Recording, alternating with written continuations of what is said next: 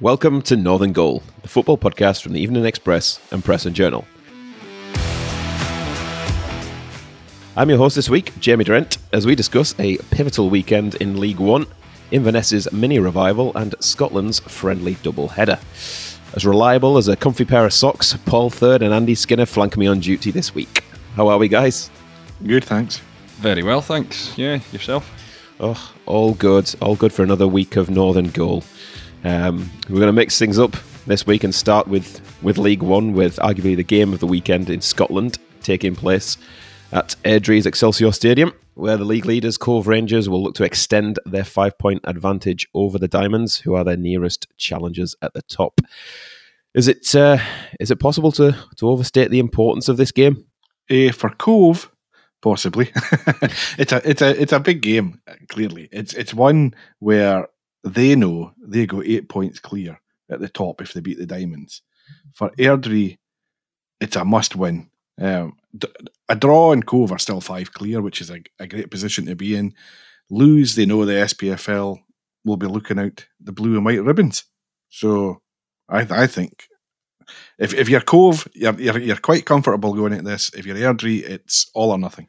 And I suppose you, you have to factor in as well that, you know, even if Cove do lose it, they're still two points ahead, uh, which, albeit, you know, Airdrie's momentum speaks for itself, but, you know, by, by no means is this game going to allow Airdrie to, to leapfrog uh, Cove. So, uh, yeah, uh, you, you would certainly, uh, from the Diamonds' point of view, rather be in, in Cove's position going into this one. That's uh, that's for absolute sure. I say something something kind of has to give between the, the two teams. I mean, Cove, Cove haven't lost in the league since since October, and Airdrie have, have put together a 14 game unbeaten run as well. Um, and I mean, if they extend that, if they extend the the lead at the top to eight points with with five games to go, even with the fixtures that they've got, you'd imagine that it would be Cove's to lose then. Oh, I think I think so. I mean, it, it's it's one of those though that momentum has been with the league leaders for months. Uh, of course, it's great if you're winning most weeks, but championships are won by picking up points on those days when you're not firing all cylinders. And Cove have done that really well all season. Airdrie, to be fair to them, have done brilliantly to stay with Paul Hartley's side. But Cove's record has to end if Airdrie have any chance of winning the title. And we're just not seeing it. I mean, Montrose was a, a huge one last week, and they've come through that with flying colours with another vital three points on the board.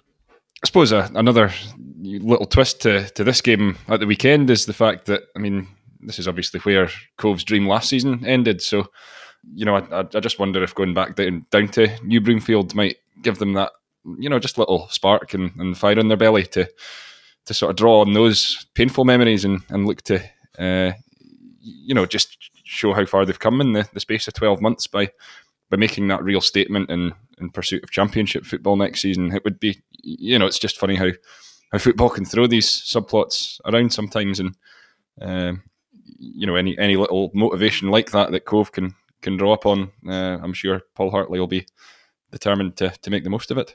Yeah, I think having spoke to kind of a few players and, and whatnot this season about that about that game that ended their kind of playoffs last year, it was it was a difficult one to take at the time, but it's it is a source of of motivation because of how it happened. They weren't they didn't go down there and get comfortably beaten. Um, they they thought they got through to the final with a goal in stoppage time, and then there was still there was still time for Airdrie to come back and level, and then Airdrie found a found a winning goal in extra time, and it was coming at the end of the period where they'd played uh, umpteen games in a short space of time and were already short of players. So it was one that was kind of desperately kind of disappointing to take. But from what we've seen this season, it's been um, kind of so kind of calmly consistent, you would say, because there's not really been too many blips. The last one was the East Fife game in October, and it's been a steady, um, kind of steady progress since then. Um, like Paul was saying, when they've not been playing well, they've dug out results, they've drawn games,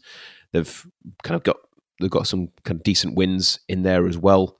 Um, and I think it's it's a similar um, argument to I think what we had with um, what we've been saying with the Highland League um, the other day, where you've got say Buckie Thistle and Fraser are maybe the top two at the top there, and Buckie could win all their remaining games and still not win the title. And it's the same here. Like Airdrie could win all their remaining games and extend this unbeaten run. Um, but still not win the title because Cove are in the position that they're in um, and have been so consistent. So it's it's going to be. I think it is going to be a pretty ins- like decisive weekend. I think Airdrie need to win. I think if if it stays at five points, I'd, I would fancy Cove then to go and kind of see it out. But if and if Cove extend it, then I wouldn't expect them to be caught with with five games to go. Um, and they're also on this kind of weird um, stretch of games where they're playing four four on the bounce away from home with obviously Montrose last weekend, and then they've got Queens Park and Falkirk to come as well. So if they're to come out out with that kind of still with a healthy advantage at the top, you'd have to give them huge credit.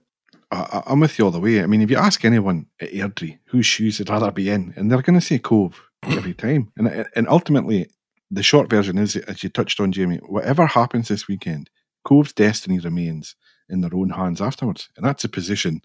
If I was with one of those clubs, I'd want to be in Cove. The big Montrose 2 1 last weekend. And so at, at, key times, you you got to rely on your, your key players to deliver. And Mitch Megginson and Fraser Fyvie came to the fore again. And it's it's going to be great for Paul Hartley to be able to rely on guys like this that he knows can can step up and, and deliver when he needs them. Yeah, I mean they've got that blend. It's that's been obvious all season, and the, the thing about Cove or, or any team that wins a league is there are match winners throughout a team.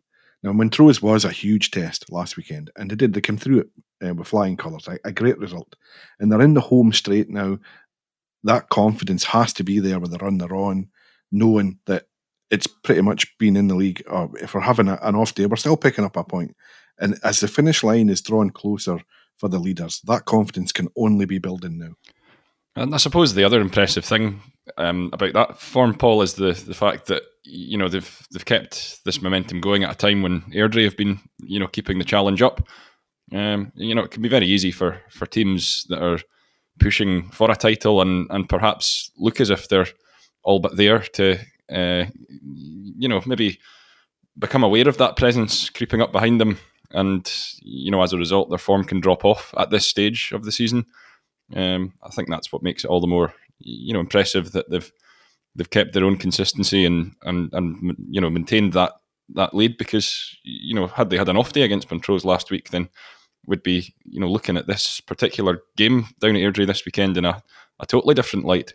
I, I agree. I mean, but look at the contrast with League Two, Andy, where you've got Kelty Hearts have been in cruise control for months. It's been theirs to lose all year, really, um, and and they're just quite happily cruising along, and the title is is going to Kelty. Uh, contrast that with Cove. They've had the Diamonds nipping at their heels all season, and it's it's been a fascinating insight into how a team reacts when pressure is coming from those chasing them. Because Cove haven't wobbled, haven't faltered.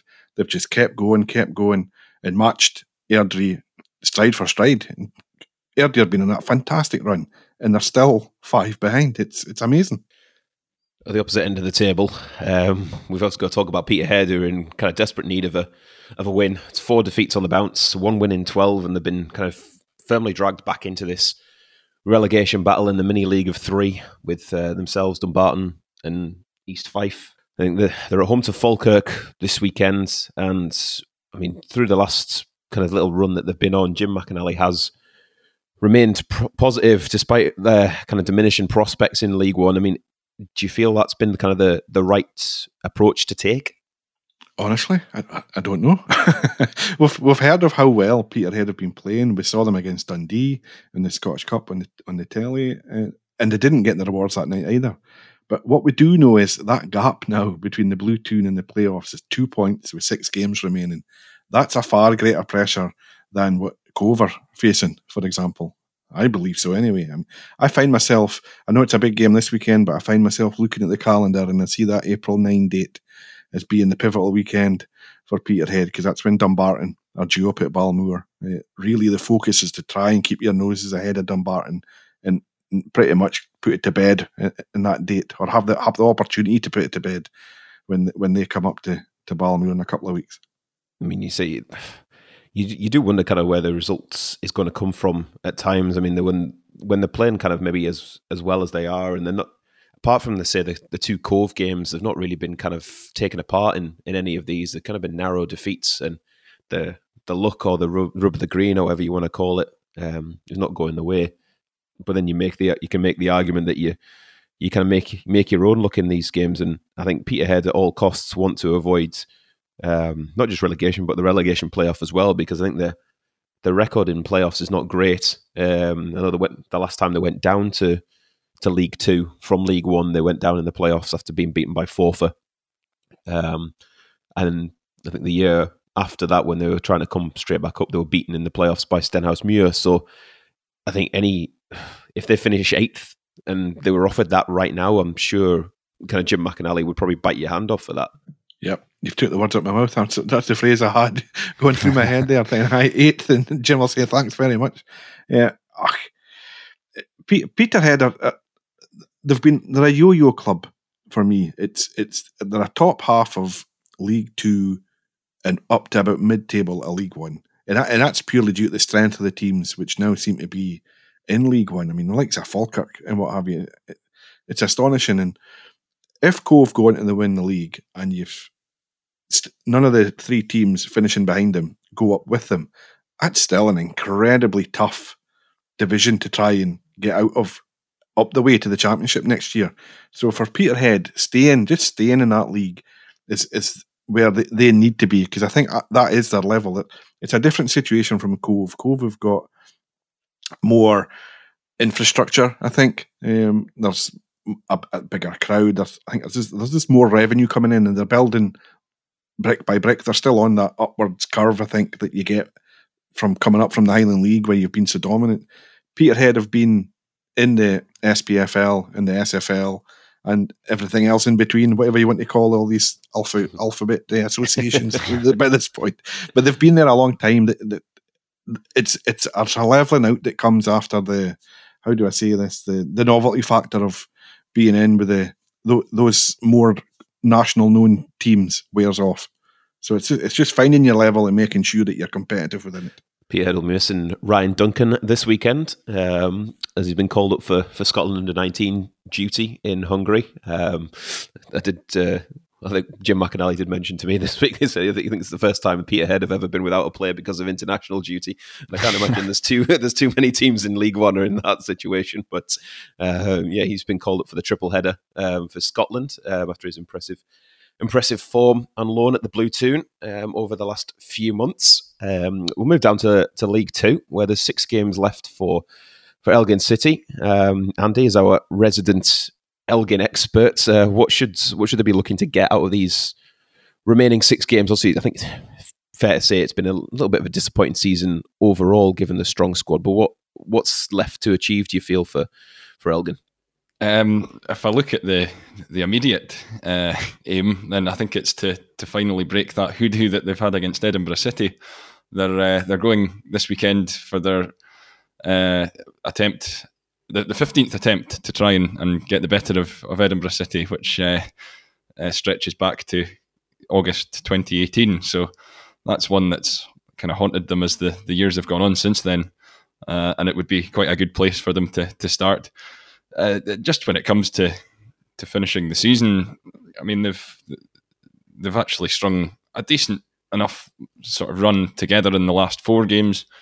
Um, they were beaten in one of them by Annan by a, a, late goal, but you know draws against Kelty and Forfar, um, and a victory over Stirling Albion in that sequence has done enough to kind of just you know calm things down a wee bit after the uh, panic that maybe started to set in a wee bit, uh, you know, a month or so ago.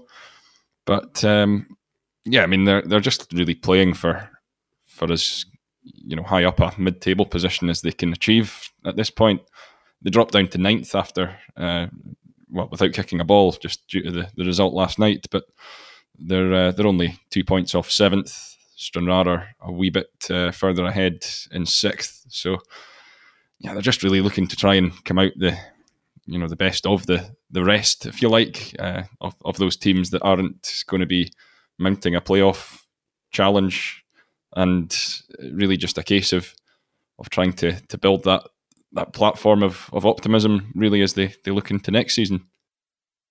I've seen the other day as well that Russell Dingwall, Thomas McHale, and Kane Hester have all now clocked up 100 appearances for for the Black and Whites. Is that are they kind of figures you would see as ones you could potentially build a, a team around? I would say so. Yeah, all all three of them have been you know very consistent and um, you know been at the club for a, a few years now. Um, signed on, on long term contracts along with you know various others, which I think makes it all the more puzzling as to, to why Elgin have found themselves in such a predicament. Because I mean, Gavin Price was so pleased with the, the squad that he had assembled at the start of the season, and um, you know he felt as if there was an understanding that had developed there over a period of time, and uh, you know players that really understood and, and, knew what you know Gavin was trying to do um, in his in his style. So yeah, no, it's uh, obviously collectively been a, a really poor season, but uh, I think you know you still look at players there as being capable of you know taking Elgin up the league if they can maybe find some some fresh faces just to to sort of boost things around and about them. Um, the three of them uh, do look to be you know figures that they can they can count on in in the long run, but. Uh, interestingly, I suppose, in regards to Thomas McHale, would be the, the form of Daniel Hoban, who's come in actually in, in the last few weeks. I think Thomas missed out on one game through work commitments, and Daniel came in and, and played a, an outstanding game after that, uh, which has resulted in him keeping his place. And uh, you know he's he's really kicked on in, in the last few weeks with a, a couple of man of the match performances. So um, you know, I think it's maybe a, a sign on, on, that one in particular that you know nobody is assured of their place, but uh, you, you, know, I think there is obviously a stability that's needed with with Elgin. Just you know, given how difficult it can be to recruit players, and you know, when you've got you know a settled squad that you can build around, then you know it really does go uh, you know some of the way to you know helping the, the, the, team to perform on a consistent basis. Well, I'm sure we'll see in the coming weeks how uh, how that all plays out for for Elgin. Uh, that's it for for part one, and in part two, we'll move on to Aberdeen, Inverness, and Ross County.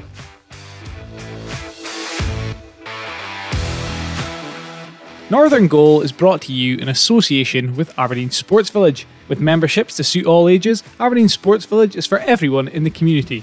I'm there all the time to interview athletes, play football on the indoor pitches, swim, or use the gym. But you can also dive, choose from over 100 exercise classes, play racket sports, chill in the sauna and steam room, run on the athletics track, and more. Achieve your goals at Aberdeen Sports Village. Search for Aberdeen Sports Village online for more information.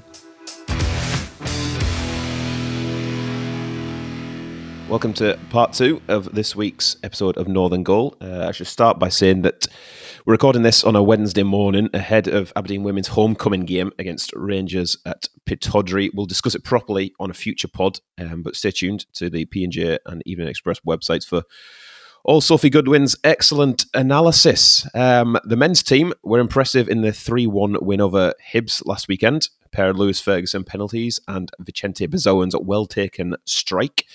Paul, is that the sign of a corner finally being turned under under Jim Goodwin? Can I come back to you after they've been to Dens Park next weekend? look, Aber- Aberdeen played well. Uh, they dominated the game and they deserved their margin of victory. Uh, but on the flip side, I've, I have to counter it by saying Hibs were atrocious. Honestly, they're, they're so poor. It's amazing. Um, the defence is improving from an Aberdeen point of view. The speed of play and the tempo is noticeably better and the return of Marley Watkins could not have been better timed, clearly. Uh, in terms of Jim Goodwin's desire to inject more creativity, Marley being fit and available is going to be vital in terms of what Aberdeen are going to do between now and the end of the season. Connor Barron, um, he's someone that's obviously, um, I think, caught a lot of fans' eyes and maybe kind of further afield as well of late. I mean, how impressed have, have you been with him? He's gone from what I think it was Brechin City last season and then Kelty Hearts this season so he League Two clubs to to now being a Premiership regular. It's been some. I think it's some story, obviously, for for one of the club's own academy products. It is, and it, it, honestly, it's you can't miss him because he's like a, a wee Tasmanian devil at times. He just seems to whir about the pitch at 100 miles an hour, and he'll challenge for everything. For a wee lad, he, he's he's got the heart of a lion. I'll give him that. Um, but he can also play a bit too. Uh, clearly he's a big talent. He's he's one to watch for sure. But I'm I'm a bit weary because there's been so much plaudits and praise coming his way, rightfully so. But I, it's just don't I don't want to put too much pressure on him just yet because uh, the dips will come, like the one we saw at Tynecastle where he, he just really had a, a stinker, but he wasn't alone that night. And it's how he reacts that's going to dictate whether he stays in the team long term. He's certainly doing a lot of things right overall, though. Um, and I do like the energy that he and Ross McCrorie have given the midfield. Because uh, the, the flip side of that, too, is it, it's freed up Lewis Ferguson to be more involved. And he certainly was involved as much as you would want him to be with getting two goals at the weekend. Well, that's it as well. And I mean, Aberdeen have never struggled for an abundance of central midfielders um, over the last what five, six, seven years. Um, so to have another one kind of thrown in there, coming through the the academy, um, it's going to obviously give Jim Jim Goodwin a good headache. But as we mentioned with McCrorie before about him potentially being like a cornerstone of the of the kind of the Jim Goodwin era at Pittodrie, I mean, could you see something similar with with Connor Barron if, like you say, it has freed Lewis Ferguson up to be a, to kind of play in a more advanced role? Definitely. I mean, it, it's interesting because just now we've been seeing the old four two three one from Aberdeen, and Barron's one of the two sitting um, with McCrorie or, or, Ferguson, depending on what, or, or McGeouch even, depending on how Goodwin wants to set the team out. But Barron's always been one of that two in front of the back four because he's so willing to come and take the ball from the centre halves and start the play, and he'll ping balls about uh, all day long if you let him. But the other two, McCrorie and Ferguson, would be his midfield enforcers on his behalf, almost. And I think that's just so much energy and drive. It's I, that is the biggest thing that stood out for me on Saturday compared to what we've seen in previous games. And it's no coincidence it's come after the manager has had the benefit of having two whole weeks to work with his squad. There looked to be a much more cohesive, a better understanding, and I keep coming back to tempo. It's the, the, it was my biggest criticism of Stephen Glass's Aberdeen was it was so slow that the possession based and and they passed the ball about, but they never really got at teams. It was almost like, well, we'll just we'll keep it, we'll keep it, we'll work it, we'll go left, we'll go right, we'll find a, a gap somewhere, and then well, we'll get picked off and we're one 0 down. That's for me. That's how I would reflect on the, the previous manager, certainly in the last three months of his, his tenure. Now I'm starting to see something that offers me a little bit more cause for optimism. I'm just hoping that these guys are, are going to be part of it because it's certainly that's, they seem to be the best three that Jim Goodwin's got at the moment. They're obviously without a game this weekend due to the international break, um, but they've got Dundee and Ross County before the split. Two points off fifth and a European place, despite being in in tenth. I mean, can you begin to kind of make sense of this season? oh dear, um, this has been the most competitive season I've seen in years. It's also probably been the poorest. There's a lot to be said for being disciplined and organised. Uh, that's the reason why Hearts have sewn up third place ahead of everyone else. They have had both qualities, while other teams have been erratic, to put it mildly.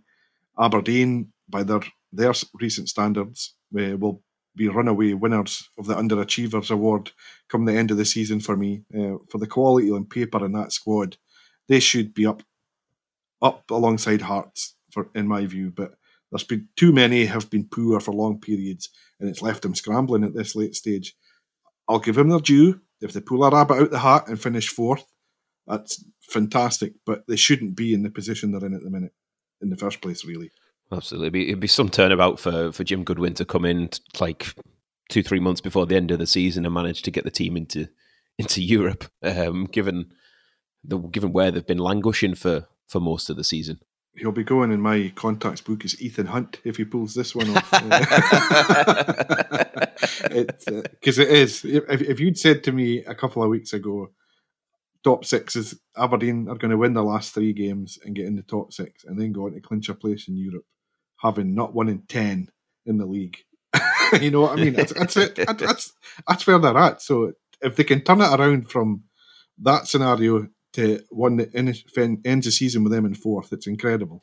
We'll uh, we'll move along to to Inverness at the minute, who had a well, an outstanding end to the game last weekend. They looked to have reignited the season um, with a 3 2 win against Raith Rovers. Um, it initially looked to be reverting to type uh, by trailing when they were trailing late on at uh, Starks Park, but Logan Chalmers scored twice at the end of the game um, to make it back to back victories for, for the Cali Jags. Um, I mean, Andy, this.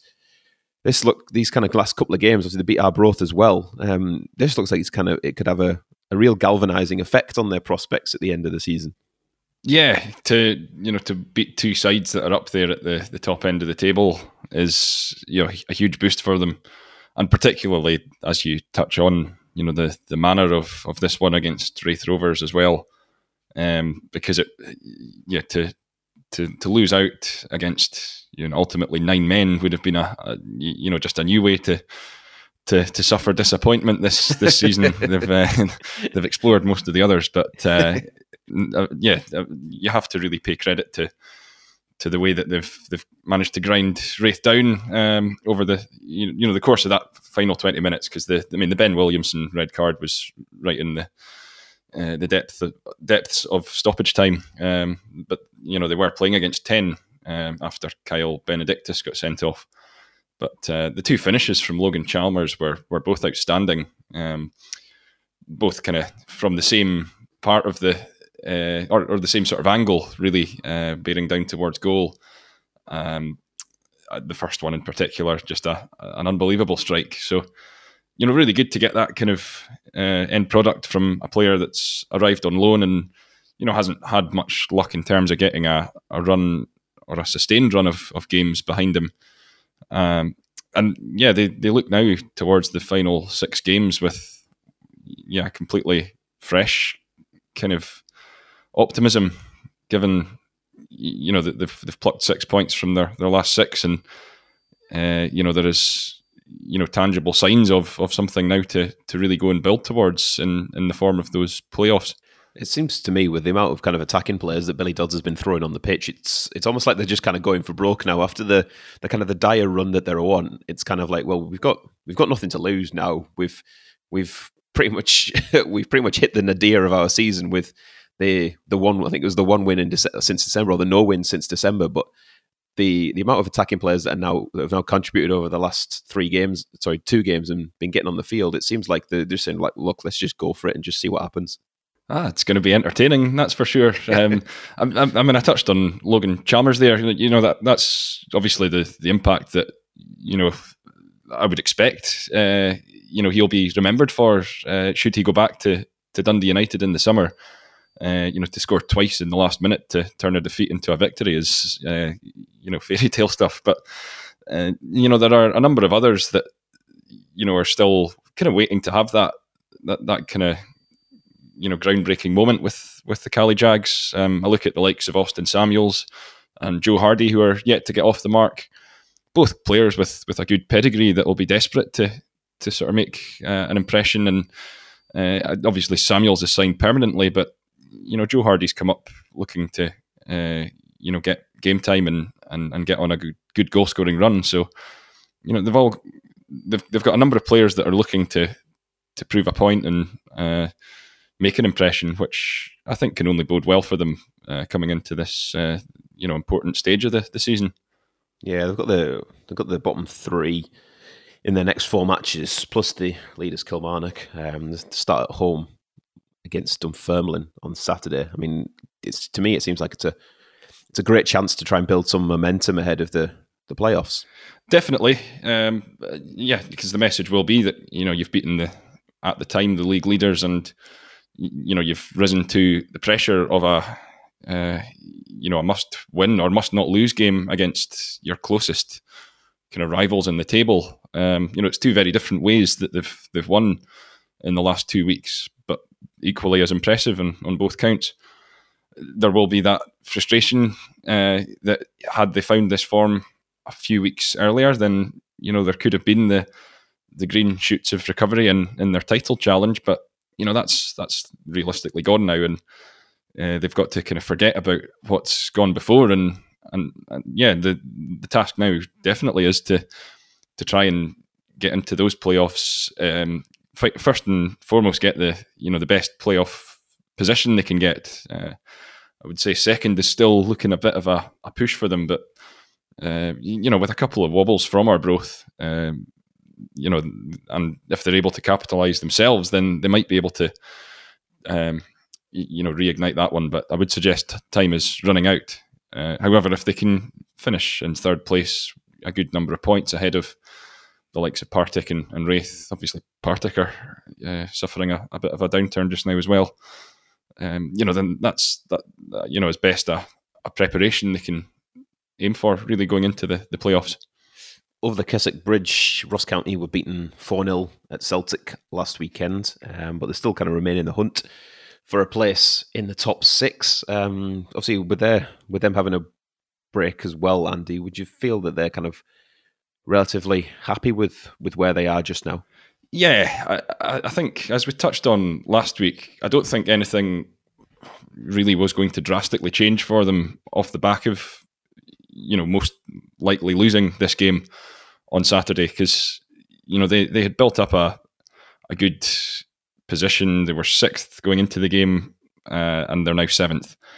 They you know have got form behind them prior to the trip to Parkhead. You know they've lost one one game that everyone kind of expected them to, but you know the it's not as if it's taken them completely out of the you know the chase for that top six. Uh, in actual fact, they're they're right in the, the midst of it. So with with two games to go against Hearts at home and and then that, that final game at Pittodrie on on the 9th, uh, you, know uh, it's not going to be wrapped up uh, any time before the the 9th, one way or the other. So you know the the focus will be very much the same, and I'm, I'm sure you know parts of the defeat on on Saturday will disappoint them. The the goals that they lost were uncharacteristically poor. Uh, you, you, know, a lot of set pieces in there and just a, a lot of uh, kind of disorganization at times. But you know, they've got a couple of weeks now to revitalize themselves and, and get prepared for for these two games that uh, that it's ultimately going to come down to. How significant achievement do you feel it would be to uh, to make the top six after the say the kind of the first couple of months of the season that they had?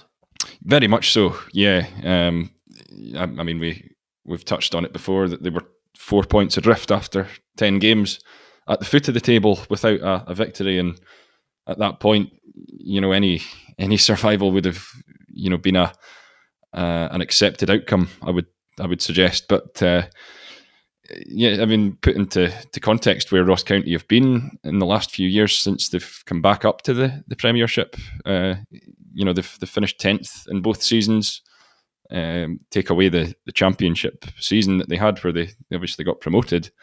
Um, you know, they, they'd been relegated the year before and, and kind of s- scrambled their way to safety the, the year before that. So it's it's actually 2016 since County last finished in the, the top six. It was the same season they won the, the, the League Cup under Jim McIntyre.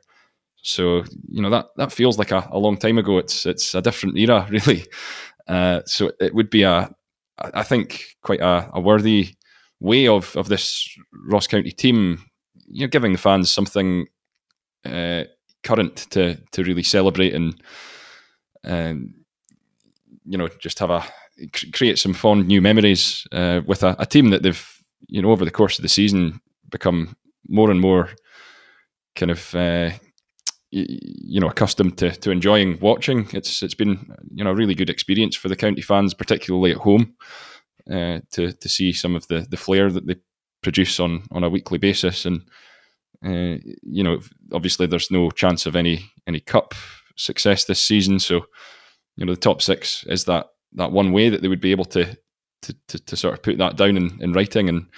Uh, uh you know, prove that uh, that it has been a, a good season for them. Absolutely.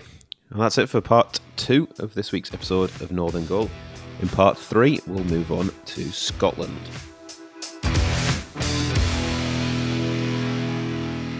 Welcome to part three of this week's episode of Northern Goal. Um, and here we're going to be talking about Scotland, who face Poland on Thursday night at Hampden Park, and then either Wales or Austria in another friendly next week. Um, for North football fans, there's obviously Lewis Ferguson in the squad, but also a maiden call up for Ross Stewart, who has 22 goals this season for Sunderland. Um, he joined the Black Cats from Ross County at the start of 2021. Um, and it's quite the journey, I suppose, um, for Ross from the non leagues to Ross County and now the international scene. Um, obviously, Andy, you'd kind of watched him kind of a fair bit at, at County as well. I mean, it's it's amazing progress. It's it's fantastic. It's uh, just a, a wonderful feel good story and a real inspiration to to any player. I would say uh, in in the lower reaches of Scottish football. And I even look back to his early days at, at Ross County. Uh, I mean, you you spoke yourself, Jamie, to, to Stuart Kettlewell earlier this week. He was obviously part of the management team with Stephen Ferguson that signed him, and you know, at that point, he wasn't a particularly well-known player at, at St Mirren.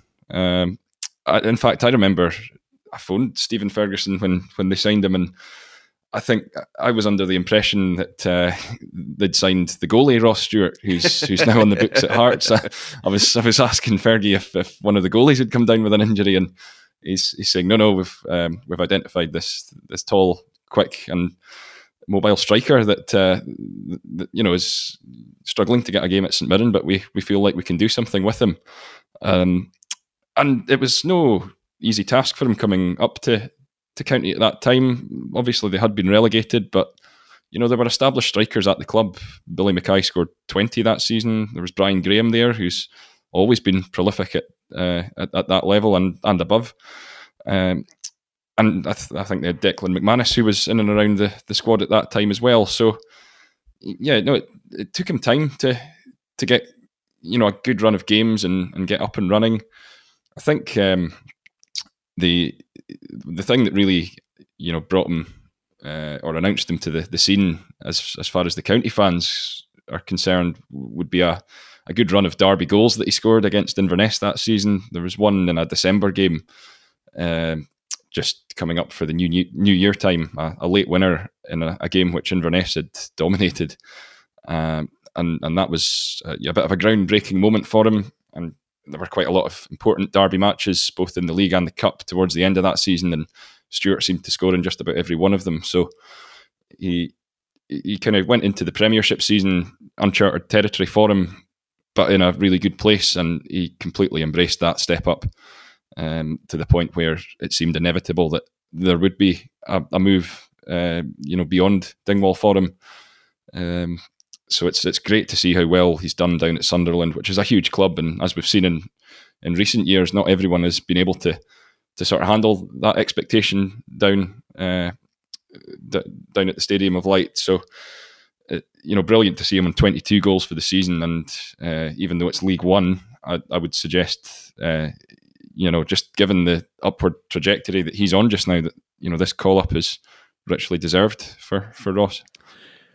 Is there any other players in the that have been called up to the squad that you would you would like to see get an opportunity, guys? Ryan Jack is back involved after kind of being out for the best part of a year through injury. Um, it's kind of been a key part of Steve Clarke's plans in getting to the Euros last year, but then missed out beforehand. Um, given that there's not a competitive fixture this time, it may be the maybe the chance for one or two players to to state their own case for for a regular place in the side. Well, for me, I'd chuck them all in. I'm just like that. Yeah, I'd, I'd, give Ross Stewart a game. I'd give Craig Halkett an out, an out in. I'd give Aaron Hickey a run out as well. I've always been in favour of using these games to see what your options are. Should you need to call on guys later uh, down the road, and June is looming large. And if if say this game had been actually against Ukraine tomorrow, we're going into it without Andy Robertson. Lyndon Dykes' hamstring is iffy. We don't know if he's going to be involved. I think there's been a lot of doubt in Dubai about that one. Um, and you would have been looking at well, what's what's my other options? That's why games like this, when you don't have that pressure, it's not a competitive fixture. You should be making the most of it you need to get a balance on that pitch at Hampden, of course, but there's no good reason why these guys shouldn't get a run out, is there?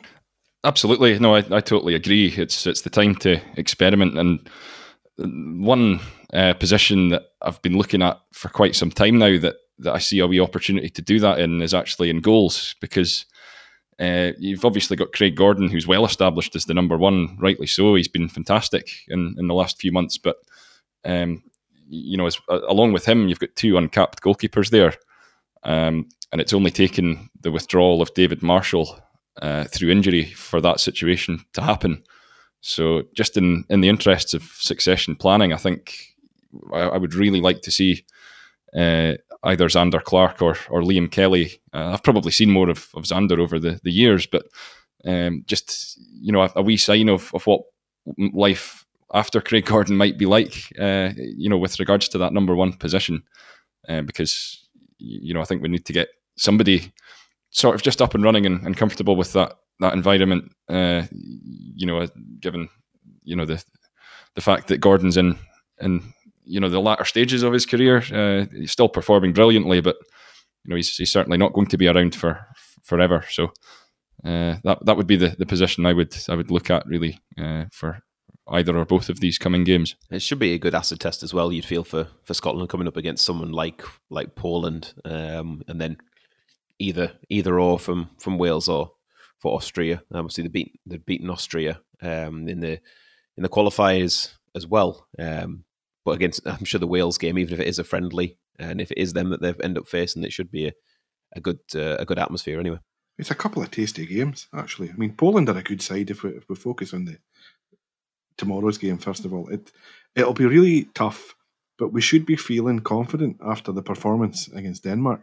That feels like a lifetime ago by this point, I have to say. But that was the best Scottish display I've seen in years. They went after a team who had been in fantastic form, uh, international level, and they just dismantled them. It was terrific. It was honestly the bet. The bet. I can't remember the last time I watched a better Scottish display than that one. So more of that, please. And I don't. We can give any team a game. Absolutely. And uh, ten pounds from every ticket sold for the Poland game will go to UNICEF to help their aid efforts in Ukraine. Uh, Scotland were due to play them in the playoff for Qatar 2022, which at this stage has been pushed back to June uh, from this month. Poland were also due to play Russia before their suspension by FIFA and UEFA. Uh, so hopefully there's a good turnout at the game on Thursday night and as much money as possible is raised. That's all for this week's episode of Northern Goal. Thank you to Andy and Paul for joining me today. You're welcome. Thank you. If you'd like to leave a review or rating, uh, you can do so on Apple Podcasts, Google Podcasts, Spotify, or wherever you get your podcasts from. Thanks for listening, guys, and we will catch you again next week. Hope you loved the episode, and if you did, we'd be grateful if you could leave us a review or rating on Apple Podcasts or wherever you get your podcasts. And don't forget to pick up your copies of the Press and Journal and Evening Express every day for the best football writing and analysis in the North.